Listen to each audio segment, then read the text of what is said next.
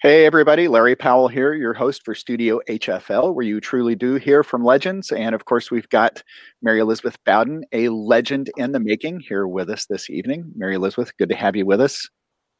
Thank you for having me.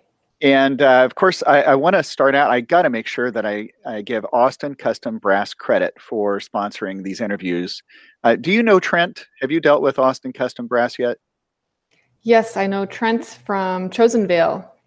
He's the best, isn't he? He's great. He's great. And don't you love all the videos he's been putting online, right? I mean, he's it's like every day there's a new trumpet, a new cornet, a new mouthpiece, a new toy, right? That he gets out there and he promos. And it's and he's such a great player, right? So it's it's fun to to hear him talk about it and uh, but of course, uh, Trent and everybody at Austin Custom Brass uh, will take care of you. Uh, the service, the products, all of that, just top shelf stuff. So Trent, thank you. Uh, you. Of course, you can go to you can go to austincustombrass.biz to find out more there.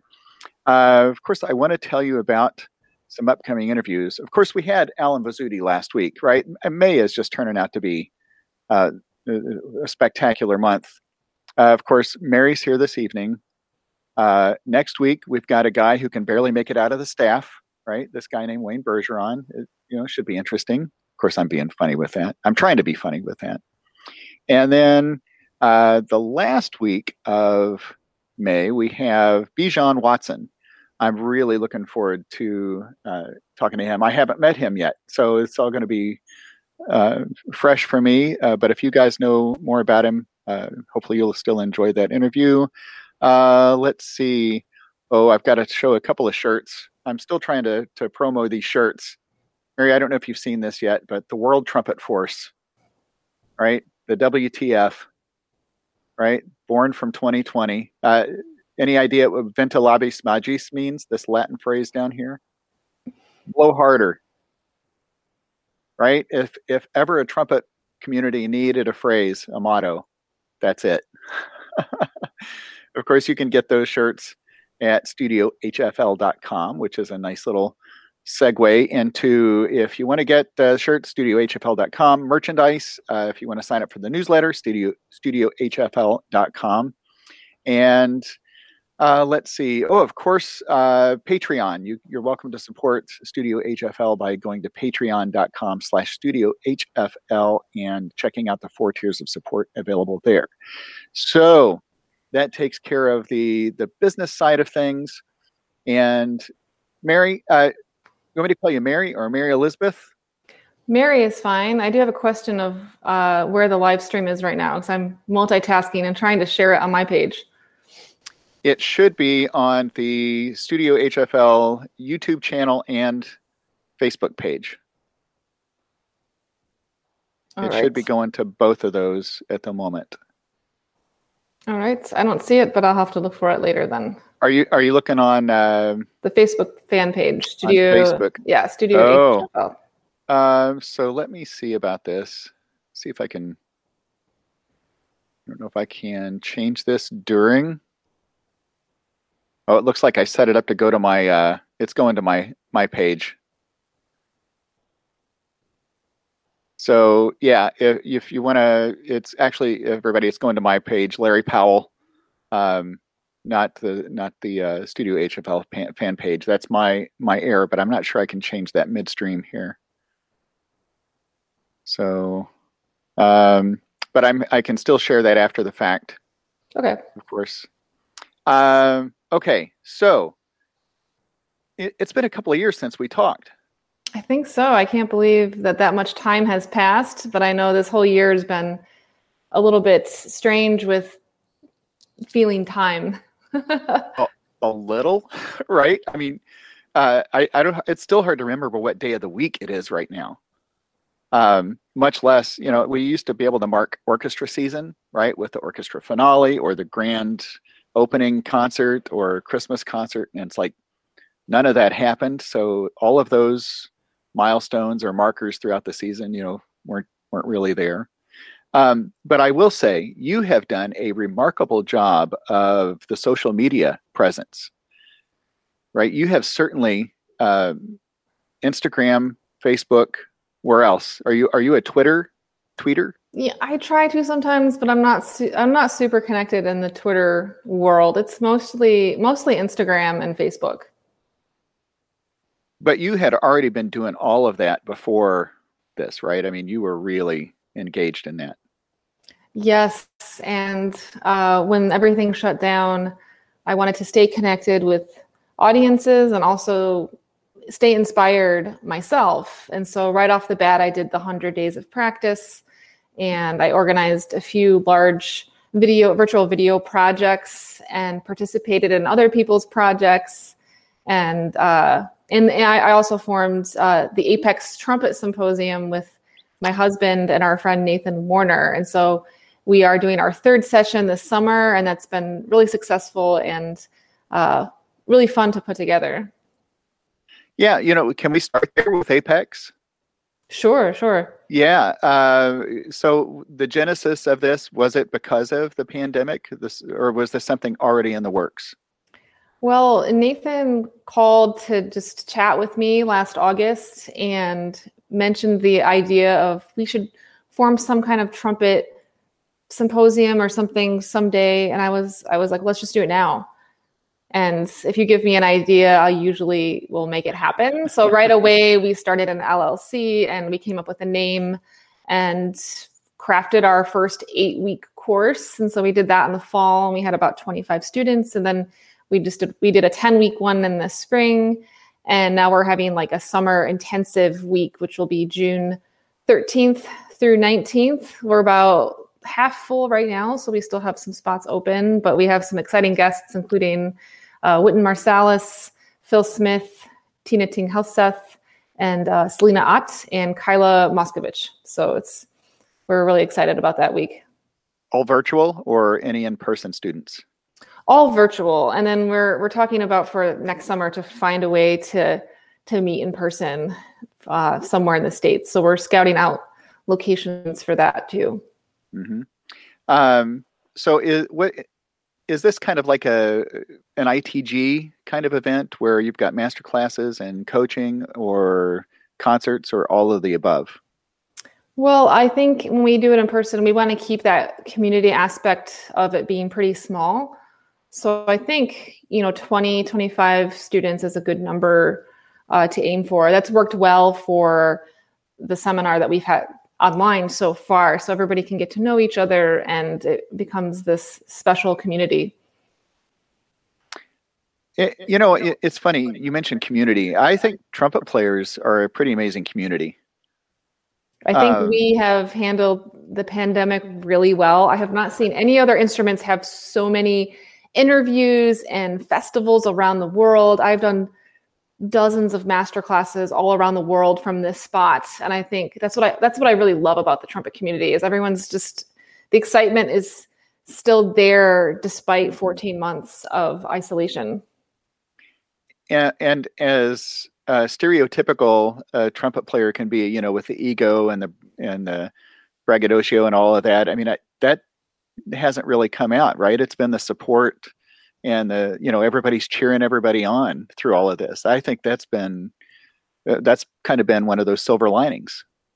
I think so, and I've I've gotten the opportunity to meet some players I didn't know before. Um, you know, I've, I've gotten to interact with Tine Thing Helseth through a seminar that we did last summer, and to actually get to meet her and speak with her is just really cool. And plus, all the other trumpet heavy hitters that we've had through Apex. We get to chat with these people and, and hear them teach, and people are more willing to do things online, which is great. You just get to connect with more people globally on a more regular basis. So we're going to continue to talk about you, but uh, the other two people in Apex, you mentioned, of course, Dave, and then the other person I'm not familiar with, Nathan. Nathan Warner. Tell me a little bit about them. Uh, so David Dash is my husband. He t- is the trumpet professor at UNCSA and also plays in Santa Fe Opera, former member of the Marine Bands and Naples Philharmonic. And Nathan Warner is uh, also, he has classical chops and he's mostly a jazz player. Uh, he's a Bach artist and founding member of Sugartone Brass. And so it's a good mix because we all three of us have different strengths. And uh, it's just been really fun to craft curriculum. Nathan's one of our best friends. And so we usually hang out every summer. And so it's just been nice to be able to work with with him and just hang out and also have this this business too.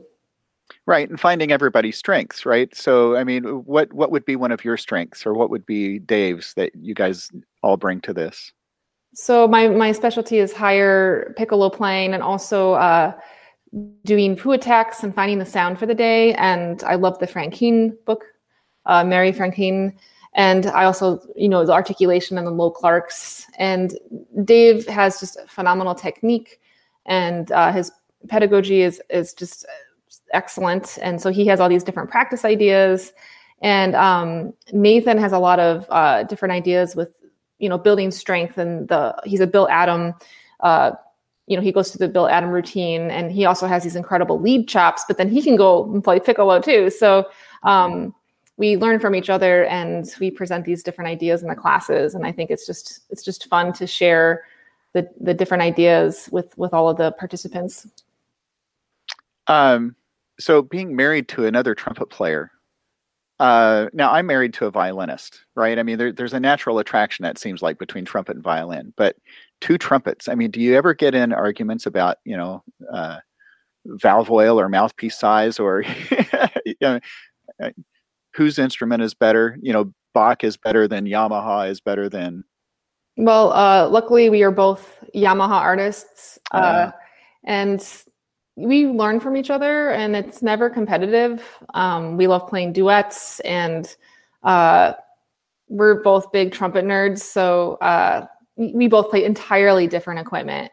Um, but we listen to each other and work together. We also have our time apart to practice uh, so we don't drive each other too crazy. But I've started to bring him on some projects that I have mainly because, well, not only do we love playing together, but we also uh, want to be able to see each other. Um, especially since I la- since I last saw you, I started a new position at full time at Shenandoah Conservatory in Virginia, which is about four hours and forty minute drive from here.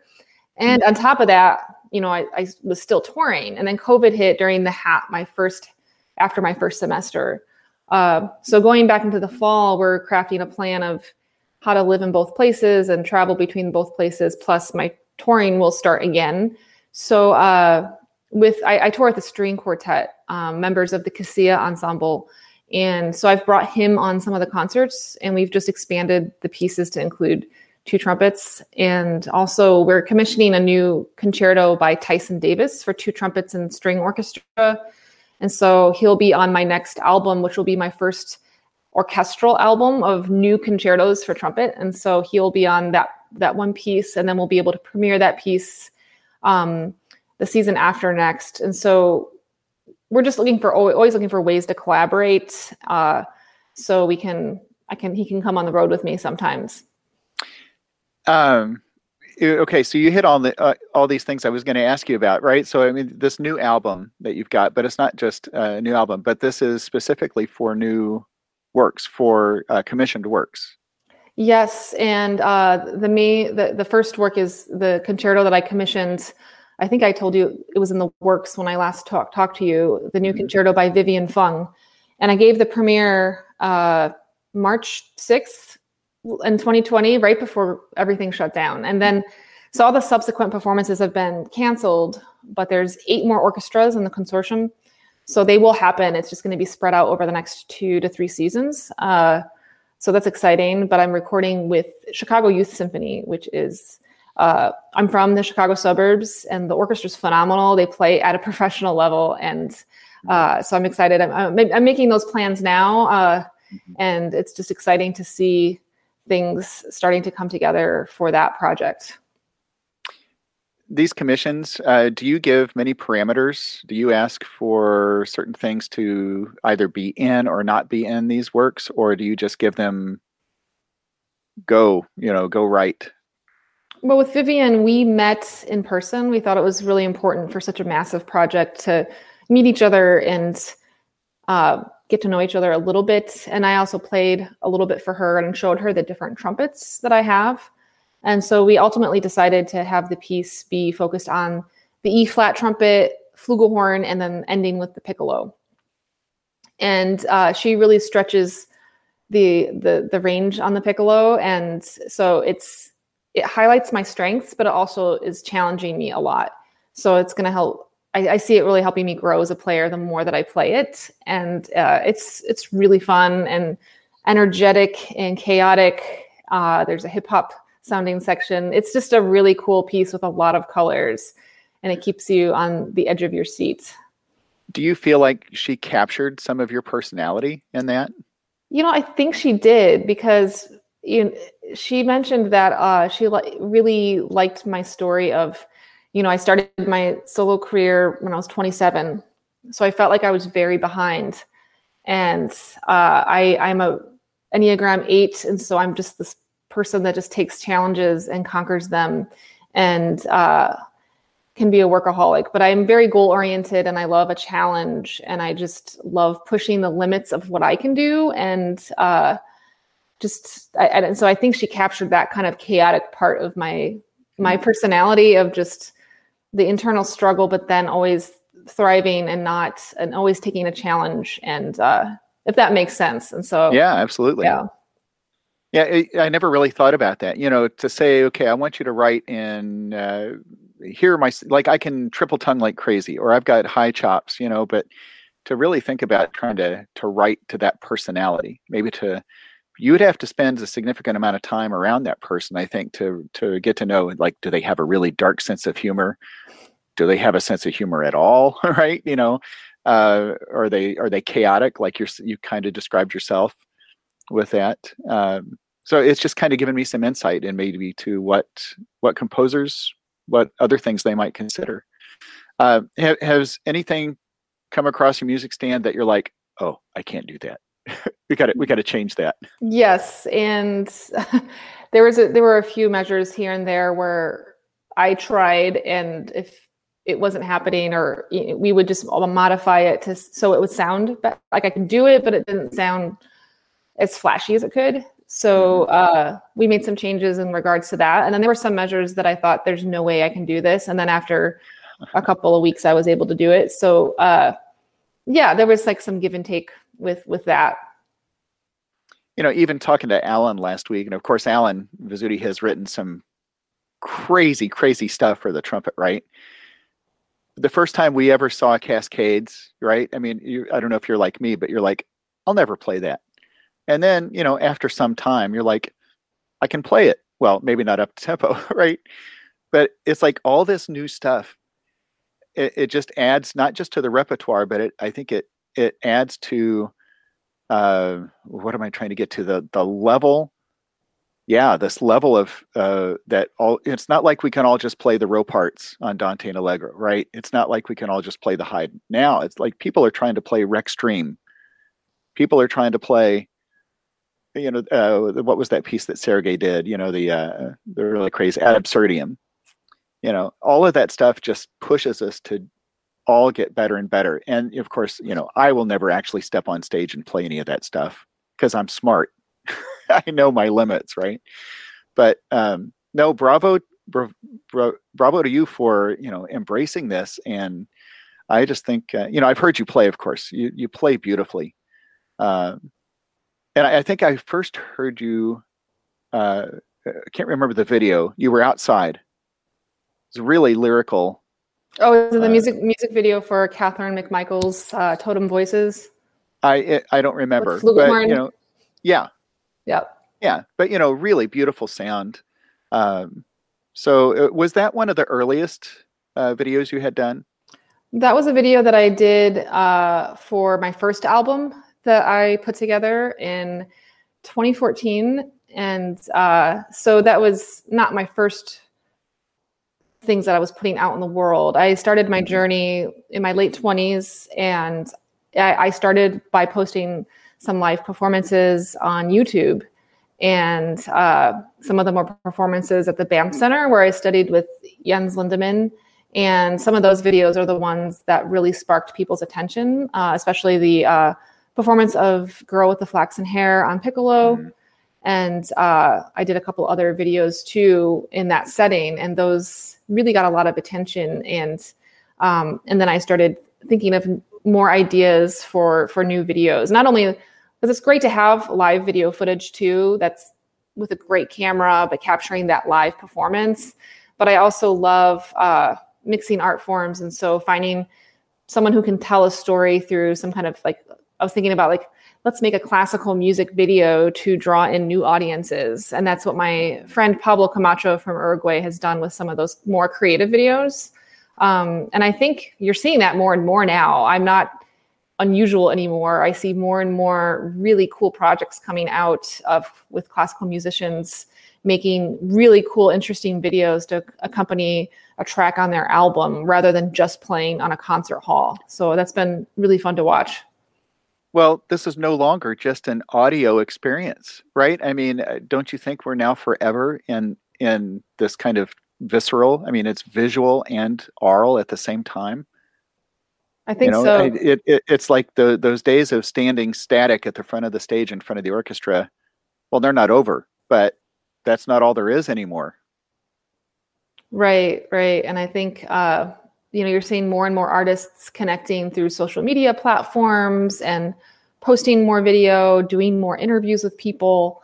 And it's just it's just i think if you don't do that you're going to be kind of left in the dust so to speak. Um your experience with social media you like i said earlier you've already you were already into this before the pandemic. Um I'm trying to think where in the world is this going to go? Right? I mean, because we're here now where it's like every day we're posting multiple times online. You think it'll continue this way or do you think what what could even evolve from this? How are we going to continue to to stay fresh and new trying to reach fans? I think this is probably going to last a while. I'm sure it'll morph into something else because I'm generation I don't know, maybe generation Y, whatever that one is in between Gen X and uh, and so you know when I was in college, I was one of the first people to join Facebook because it was only for Ivy League schools, and so I remember like some of my Facebook memories from 2004 when it first started. are very different than what I post now um, because before it was just a site for your friends at school and um, before that was MySpace, which was not a career thing. I posted some trumpet stuff on that, but it was mostly about just like chatting with people and uh, having a fun page. And so it's it's really been interesting to watch this evolve throughout my timeline of being in school through being a professional, and just to and I just to see the changes. And I think as long as you, you we stay flexible minded as the changes happen. Uh, that's how you stay relevant you know learning the new platforms. Like i didn't know what i was doing when i started my facebook fan page or youtube or instagram. Instagram just started mostly i just was using it for the picture filters. And then i realized people were connecting with audiences and then i started to learn the platform when my couple friends nagged me about not using any hashtags uh, and then i realized that i could connect with uh, with an audience there. And then now you see concert presenters on instagram. It's become a really big thing. Will it be the same in 10 years? Probably it'll probably be some kind of different platform i imagine. Yeah, although i do love instagram but i loved i loved myspace too which i don't think it exists anymore. I think you can kind of see broken parts of your old page but i can't right. i can't i tried to sign in once because i was curious and it's like no longer really there well, I remember there was there was another site called Classmates, right? I, I, don't know if it started at the same time, but you could connect at that time. You know, you could find people you went to high school with, and of course, I think that probably got absorbed into that. But um, it, I hope I'm not going to step in this, but I think uh, I've seen enough of your social media posts that I I admire that you stay out of. Uh, you focus on you and your music, right? It's and I think that's brilliant. You don't want to alienate anybody. Like I take no social or political positions on anything. I have my opinions, but like if I want to grow an audience for Studio HFL, all they want to know is all they want to hear is my interview with you. Right? They don't want to know my position on on uh, you know vanilla or chocolate or you know Rocky Road, and and I'm, I like Rocky Road. So there's my position on that. so um, but I think that's where a lot of people get in trouble, right? It's like let's let's reach out and try to build a fan base, and I mean, people really are just interested in the music, right? I hope. Yeah, and I, you know, I do share some ideas that I have that I feel very strongly about. Um, and I've definitely lost some fans because of it. So I, but I'm really just posting. I use the platforms to post what I want. I'm really not. I don't feel like I'm censoring myself. I'm being myself. I post funny things. These this Reface app, and I post some real things on the stories. And I, I feel like that draws the audience too to get to know me as a person. And I'm okay with sharing some things. And mm-hmm. of course, everybody loves Duke, my cat. yeah, so I'll, I'll, I'll definitely share some things that I feel that are really important to stand up for certain things, but it's not like I don't do that like every single day. Yeah. Uh, if that makes sense. Yeah. Well, and I, I, I did step in it because I apparently missed some of those posts. So, um, I, I find it interesting too. Sometimes I'll try to really plan what I'm going to put out on social media, and it'll get a handful of you know a like likes, and then I posted a picture of me and my mom, you know, for Mother's Day, and it's like everybody in the world likes it it's like wait a second you know uh, but i think that's what people really want to see they like that human connection right and you know of course i i thought my mom looked pretty good in that. So maybe they were liking it because of her. But um so albums uh, you say you've got this one coming up with orchestra but the, uh, obviously this is not your first album. You mentioned the one you did back in 2014 yes. Um, go ahead. What oh, what else is in there? Well, I have two more. I have my second solo album, which was released in 2019, and uh, throughout the pandemic, that one was nominated for three Opus Klassik awards, which I was surprised because I forgot my my publicist had not had sent in my materials. So that was really cool um, to be even considered considered for that. Um, and then I also have Seraph Brass's debut album we released in 2018 so four albums total in, in uh, the works. Uh, it's not like you're not busy, uh, you know. And then you you bring up Seraph Brass again. It's like, oh yeah, so there's this whole other aspect, and yeah, you guys just started touring again. It was one of the Dakotas you were in just a week or two ago, right? We were in Minot, North Dakota. That was our comeback concert. And how'd it go? It was great. It was it was really fun. Uh, I definitely had a higher heart rate on stage, but it was really nice to uh, be there for a live audience, and it was nice to talk to them.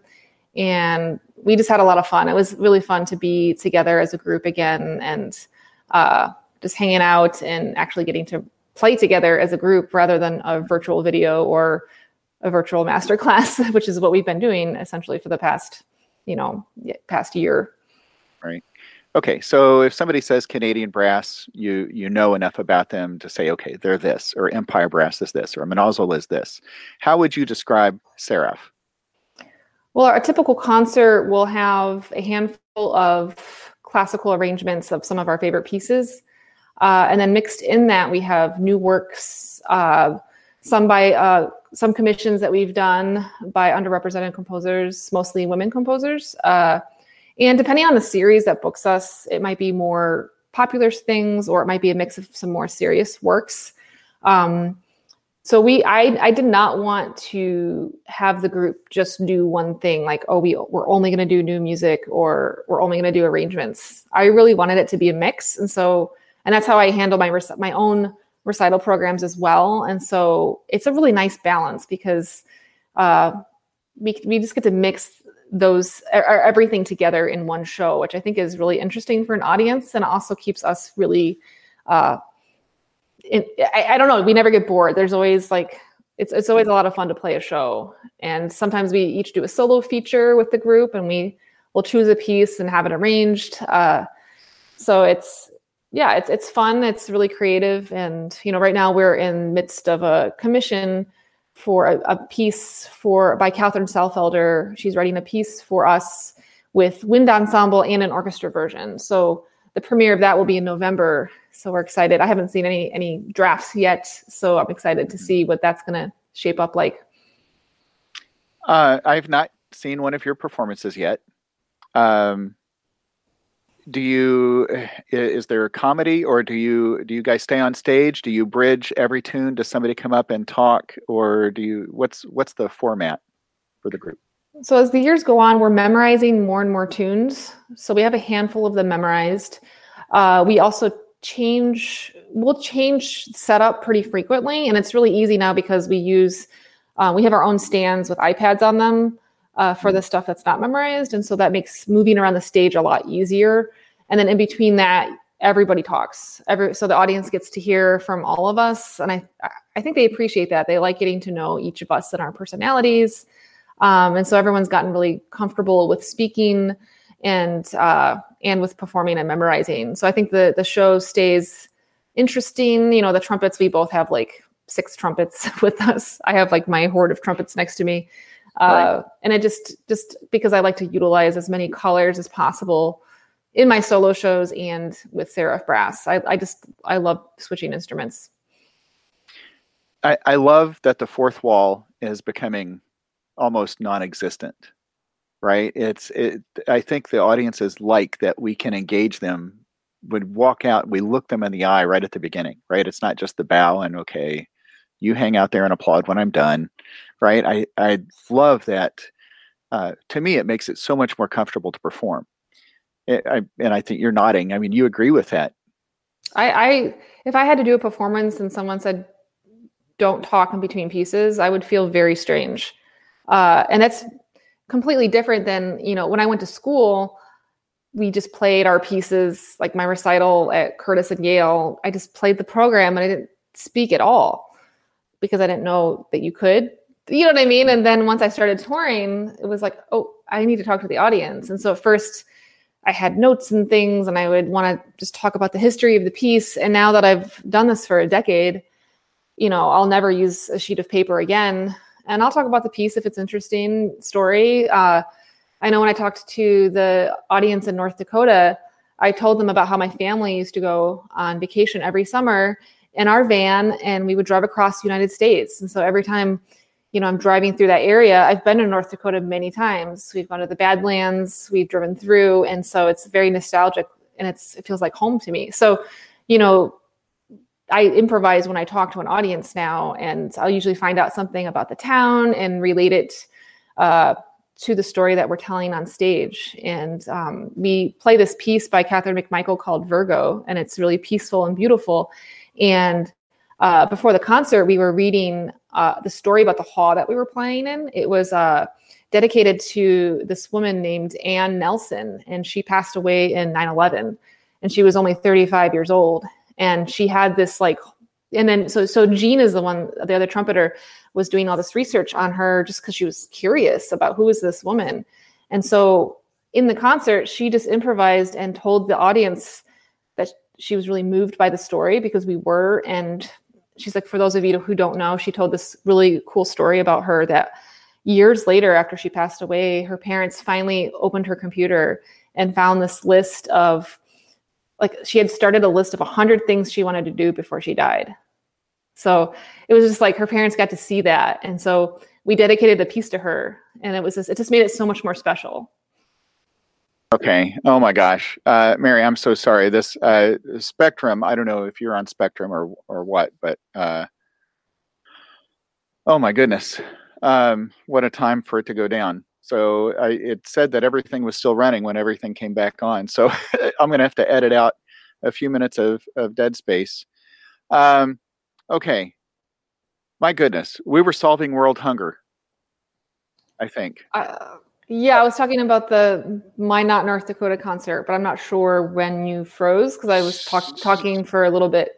so I, I, think maybe the last thing I, I, remember was you said you and your family were driving through. You used to you had great uh, memories of driving through uh, the Badlands and and other places there.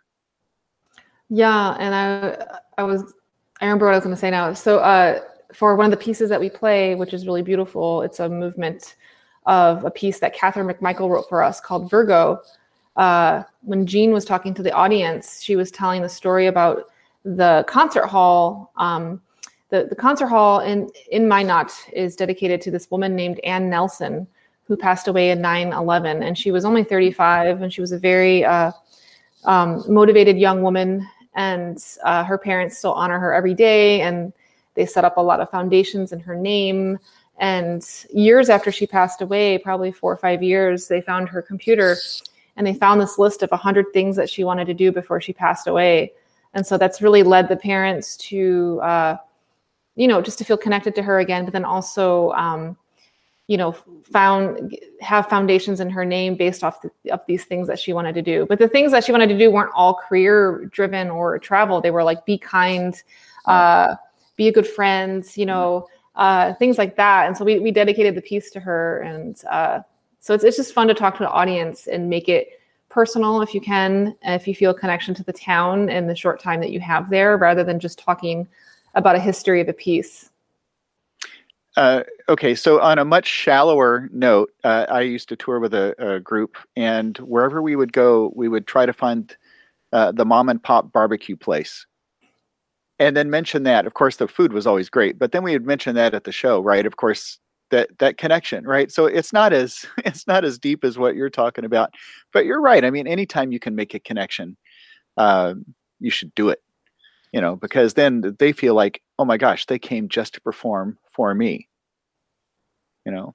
Um, so after not being together for how long? Uh, I'm sure you you guys were all thrilled to to share the stage again. Yeah, it was it was it was great. It was a lot of fun. You know, we did our typical five hour five hours of rehearsal the day before, and then dress rehearsal and play the show. And yeah, it's it's it feels more vibrant with some time off. Um, we were touring a lot in January and February of 2020. We were on the road a lot, and um, yeah, it's it's great to be back. And of course, I felt much more adrenaline on stage, but uh, yeah, it was it was it was a nice a nice comeback concert. Um, so we're excited to return return in the fall with more concerts.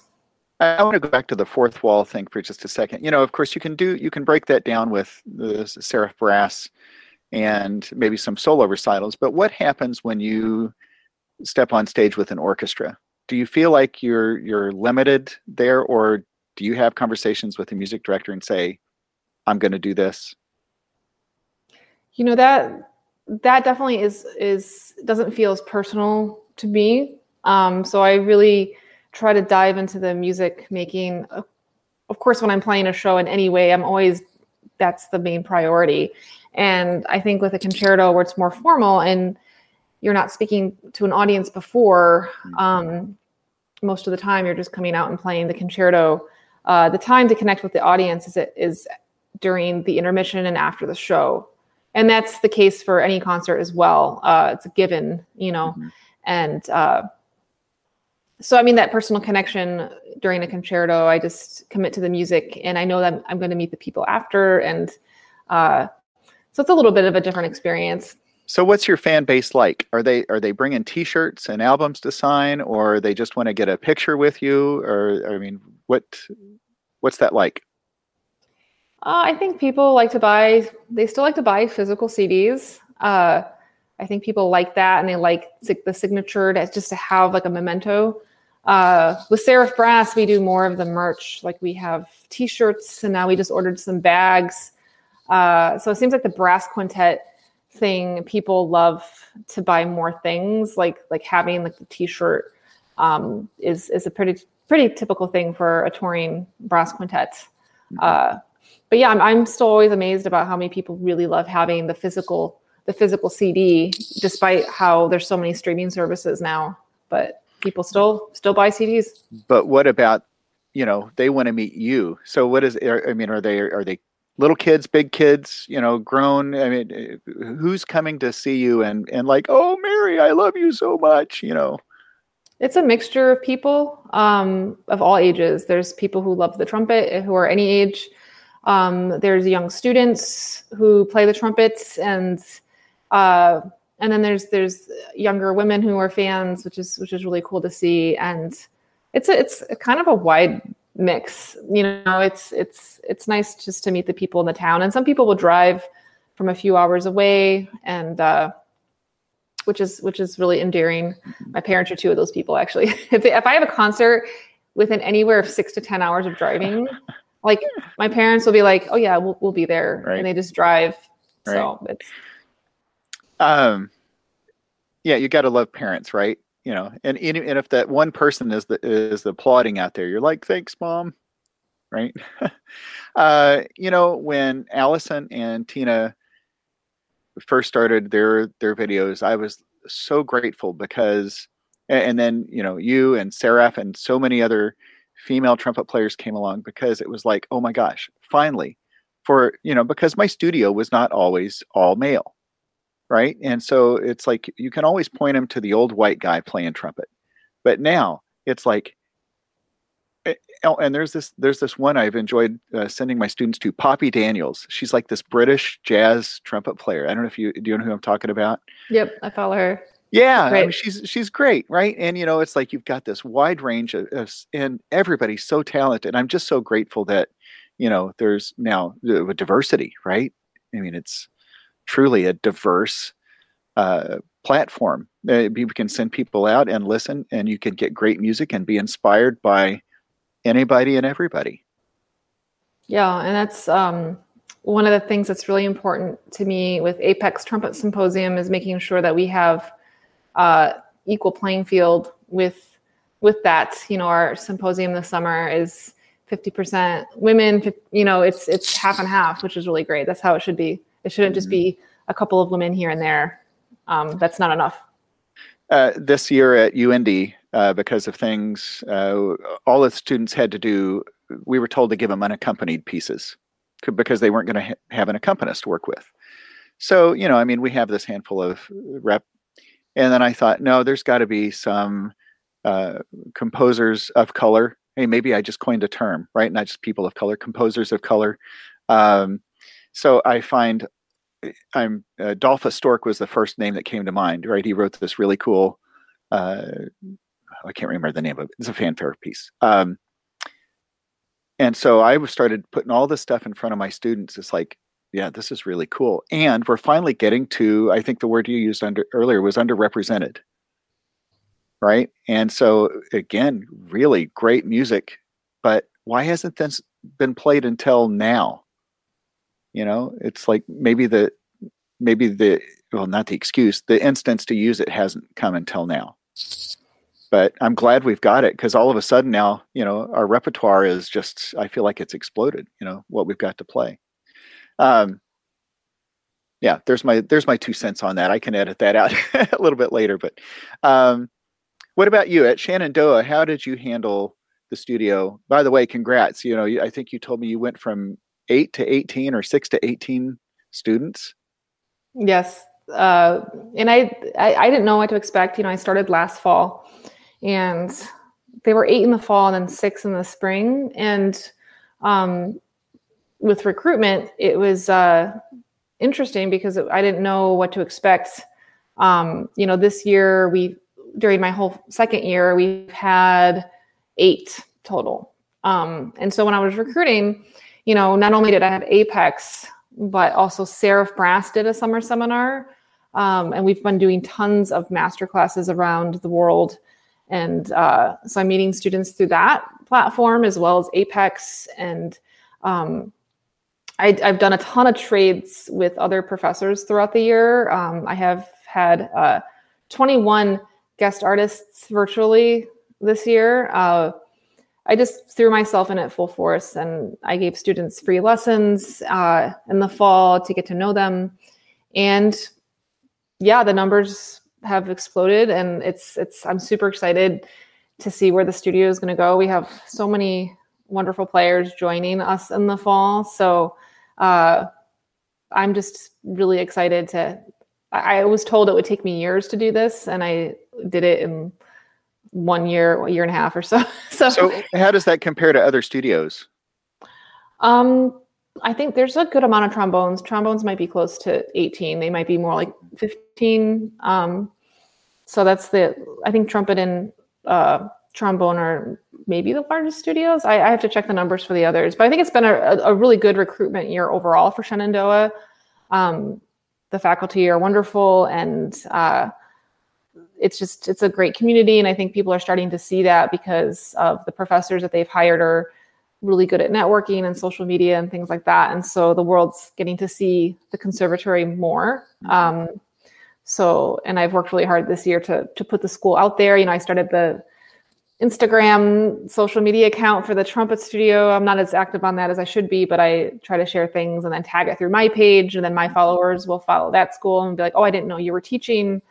Can I take a lesson and see what the school is about? So it's I love teaching. It's it's it's great and it's a really great way to balance having a solo career. And most soloists are teachers. And um, I think it's like I feel like it's my duty to teach and when I was 18, I, I, I said, I'm never teaching. I hate it because I never taught before. And throughout the years, um, just gaining experience, you know, when I first graduated from graduate school and I was on the orchestral path, um, I was in Richmond playing in Richmond Symphony and uh, Rex Richardson was one of my first friends in town and he needed an adjunct trumpet teacher. So he gave me my first opportunity knowing I had no experience, but he said that was how he got his, his first experience. And he believed in me that I could figure it out and I did and then grew to really love it through that experience at teaching at VCU and then just kept doing master classes and then Shenandoah approached me to audition. I was not looking for a full-time job on top of being a full-time touring artist mm-hmm.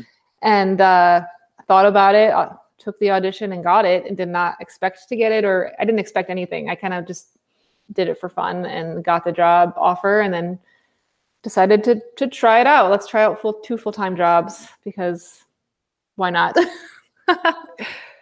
I, I love teaching too, and for selfish reasons also, right? Because don't you feel like it makes you a better, well, everything? Definitely, I learned so much through my students, and they inspire me, and I'm so proud of them. And uh, I just, it's just a, it's a wonderful community to, to be a part of to inspire to share the students' knowledge that I've learned through the years, and um, and I learn a lot about myself too with problem solving and um, being able to connect with them. Do you find? Uh, I, I, and I remember who you told me you studied with, but uh, you can talk about that. But do you find that their teaching still comes through in the way you teach? I think so. I, I think I've definitely found my own way of teaching, but I definitely uh, have am inspired by watching other teachers. Like through Apex this year, watching all of these wonderful uh, performers teach, like Sergei Nakariakov and Pacho Flores, Tom Hooten. Uh, yeah, I take ideas from them and like I'm going to try that. I like that. I'm going to share that with the students more, you know, and um, and I think that's how we become better teachers is by being curious, staying curious, and being life learners from each other. And that's again, that's another aspect of the trumpet community that I really, really love. And and of course, like my early years, uh, my early years of studying, those teachers, I think, really gave me great building blocks for for how I teach as well. With just you know, I'm really much into finding the sound at the beginning of the day and doing your fundamentals and practicing smartly and slowly and being uh, and then over the years you develop those um, those ideas. And i think uh, i was talking about this with one of my students because one of my students is she really learns best by just hearing me demonstrate and then she can get it right away. And that's how i learn best is by like if i have a lesson with jens lindemann I remember when I was learning the Brandenburg Concerto number two, I was having trouble getting the range a little higher to hit the high A's. And I had a five minute lesson with him and heard him do it, and then I could do it. And I was just like, how does that work? I don't know. Right. Um, but when you're a teacher, you can't just use your pathway. You have to learn other pathways. Every student needs something very different. And so it's been fun to uh, discover the different pathways not everybody learns the same way. Because if i just taught the way that i learned it wouldn't work for everybody. Everybody's different and needs like a needs a different set of everything. What were some struggles you had along the way? Because i know my path has been rocky. You know i've uh, you know, taught embouchure changes you know all kinds of downstream issues. You know what what kind of things have you had to overcome? I think um you know when i was first deciding that I wanted to do solo playing, um, I didn't feel super confident. So I had to build that confidence by just performing more and switching equipment. And um, I studied with a lot of people, got my butt kicked. And then my playing really started to take off. And uh, And I think the biggest struggle for me was right when I was really, really making some headway. Um, you know, I was too old to do most competitions, so that was not really a path for me. Um, but there was one left, Ellsworth Smith, that I made the live round for. And I worked so hard that summer. I worked my butt off and I was sounding really great and really making some new discoveries in my playing. And I was hit in the face not only once, but twice that summer. Um, and the second accident was I was just walking to my car late at night um, in Santa Fe visiting Dave, and somebody threw a frisbee. And I wasn't playing frisbee, I was just trying to walk to my car. And I stopped and said hi to a friend. It bounced off her head and it went right here. It like bam, and it my face swelled up immediately. Um, Dave watched it happen in slow motion, and it was just and I still remember that moment. And I know other people have experienced far worse accidents, uh, you know, car accidents and things like that. And so this is just like a frisbee, like really hard hit in the face. And I still have like this scar that I can feel here. Um, and uh, that was back in 2012. And so I had to change the way that I played. And at that time, I had to sign with management. Um, and I just got my first big, con- bigger concerto offer with with a with a real paycheck and you know and i was like oh i have to figure out how to play this is like it was a few months away but my playing changed and i had to i had to really build these muscles which i didn't really have before i was always like a kind of a natural player but it would mm. always had its limitations you know so i had to really revamp things and learn how to play in a more efficient way and i think it was uh, a blessing in disguise because it it just made me better my range got better everything got better when i had to figure out this problem. So mm-hmm. it it made me problem solve and it made me a better teacher. Um, having to learn how to deal with an external injury, most of us have to deal with that. And if we don't, I know players who have never had an issue, they get older. Well, your body changes when you get older. And so um, now I don't feel so freaked out about things because I know that I can overcome things and and figure it out. Yeah. Well, I, I've had some major issues this past year, which uh, people have heard in in previous uh, interviews. But uh, you know, I I look at that as okay. At least now I know how to get through that, and now I can help a student that may have to come through that. You know, make that journey later on. So, you know, it's like if if our life was completely smooth and easy, it's like how effective a, of a teacher could we really be, right? Because you can't empathize right? I mean, um, you would probably have preferred not to get hit in the face with a frisbee, right? But again, that whole silver lining or lemonade out of lemons thing is like, okay, well, here's what I'm going to tell a student that's going to endure the same thing. Definitely. Yeah, yeah, I think we, we learn a lot through the through just experiences and uh that's how we become stronger and you know, I I just I'm watching the uh the the Last Dance again on Netflix. The um, the Chicago Bulls Michael Jordan documentary. Oh, yeah. I, I, grew up in that era, so it's like very nostalgic for me. But you yeah. know, like Jordan missed tons of shots and had lots of failures. It took him a long time to build up that team, and it wasn't an easy journey. But with the amount of perseverance and just staying super goal oriented, of course, he's amazing too. But you know what I mean? It's just I always I, I love that documentary. I'll probably watch it five more times. yeah, but you know, I mean, it, there are so many parallels between the sports and the arts, you know, w- with perseverance. And of course, you know, if you look at a batter's uh, batting percentage versus a soloist's percentage, you know, if if we batted uh, 267, you know, nobody would hire us, right? if we only hit that percentage of our notes. So, I mean, we can't we can't make that uh, equation, but there are so many things just the training the focus right? And of course it's not like we're up against an orchestra or a conductor although we might feel like it sometimes right? The battle. Uh, we've not got somebody trying to throw a fastball past us is what i'm what i'm getting at. We're not competing. Um, yeah I, I just i love the sports mentality. And of course that goes all the way back to what was the tennis book years ago that people were uh, inner game of tennis right?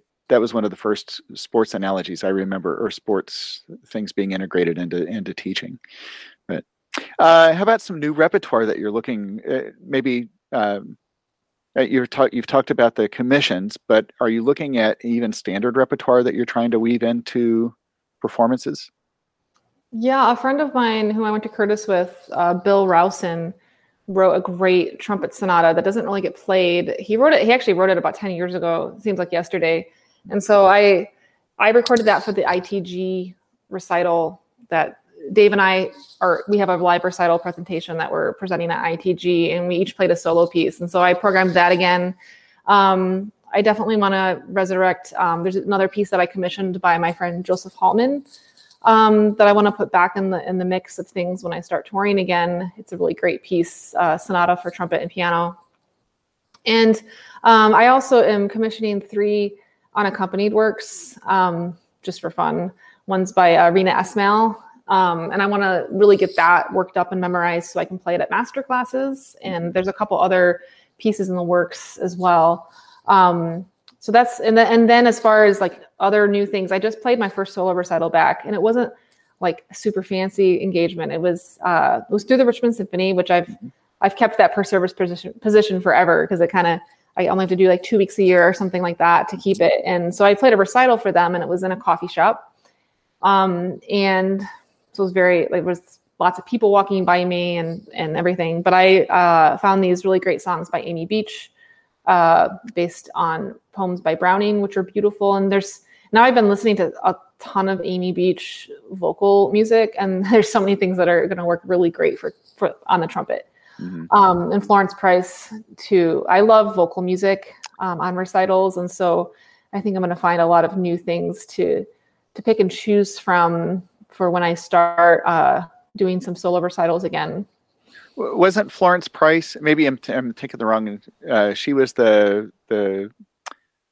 Uh, she couldn't sing. Maybe this is not the same person. There's uh, right. She was this sure. benefactor way back at the beginning of the the twentieth century. No, no I think is... you're no, no, no. She's the um, African American composer. Oh. Her, her symphony is one of her. Uh, I think she was the first. Um, black women woman composer to have her work performed by uh, a symphony orchestra. Okay. Yeah, I was way off. I was way. Thank you for clarifying that, though. That's uh, yeah. This is, I'm having a senior moment. You know, I'm getting closer to that age where that's that's a real thing. Um, you, you mentioned memorization. Is that a goal uh, for you to be able to step on stage anywhere and just be free of that music stand?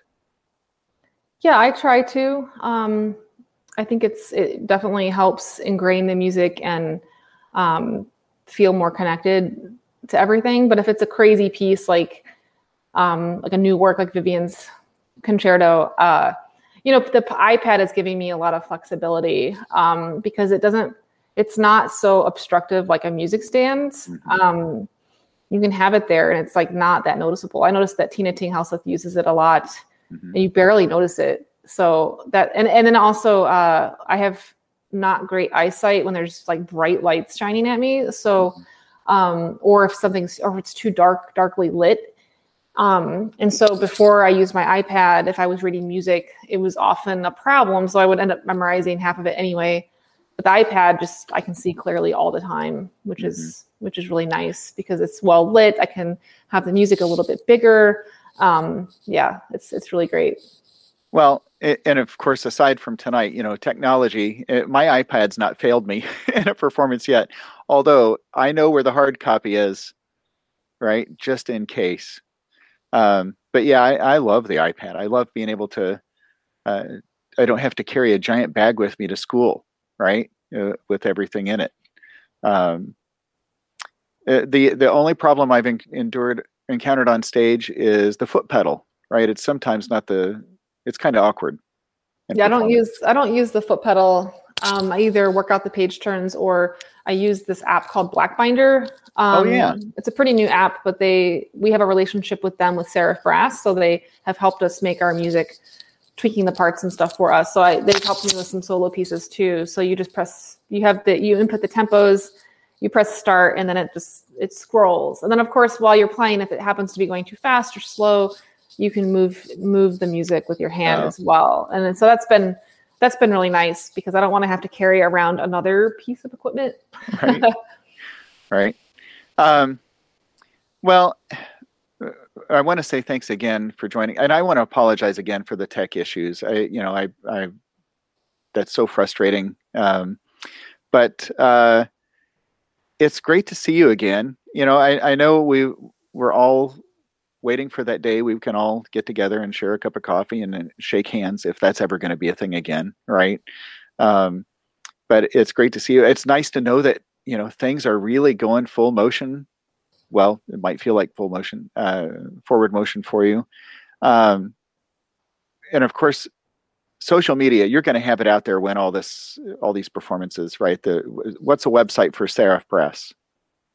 It's pretty easy to find seraphbrass.com and my solo one is marybowden.com. But um, easiest way to keep in touch is on Instagram, Mary TRPT and Seraph Brass.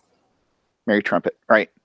Um, so this has been great. Thank you for joining me tonight.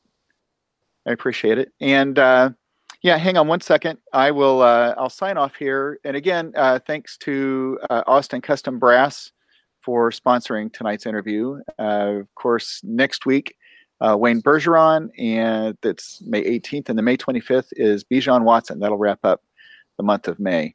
So thanks everybody for tuning in. I'll see you next time.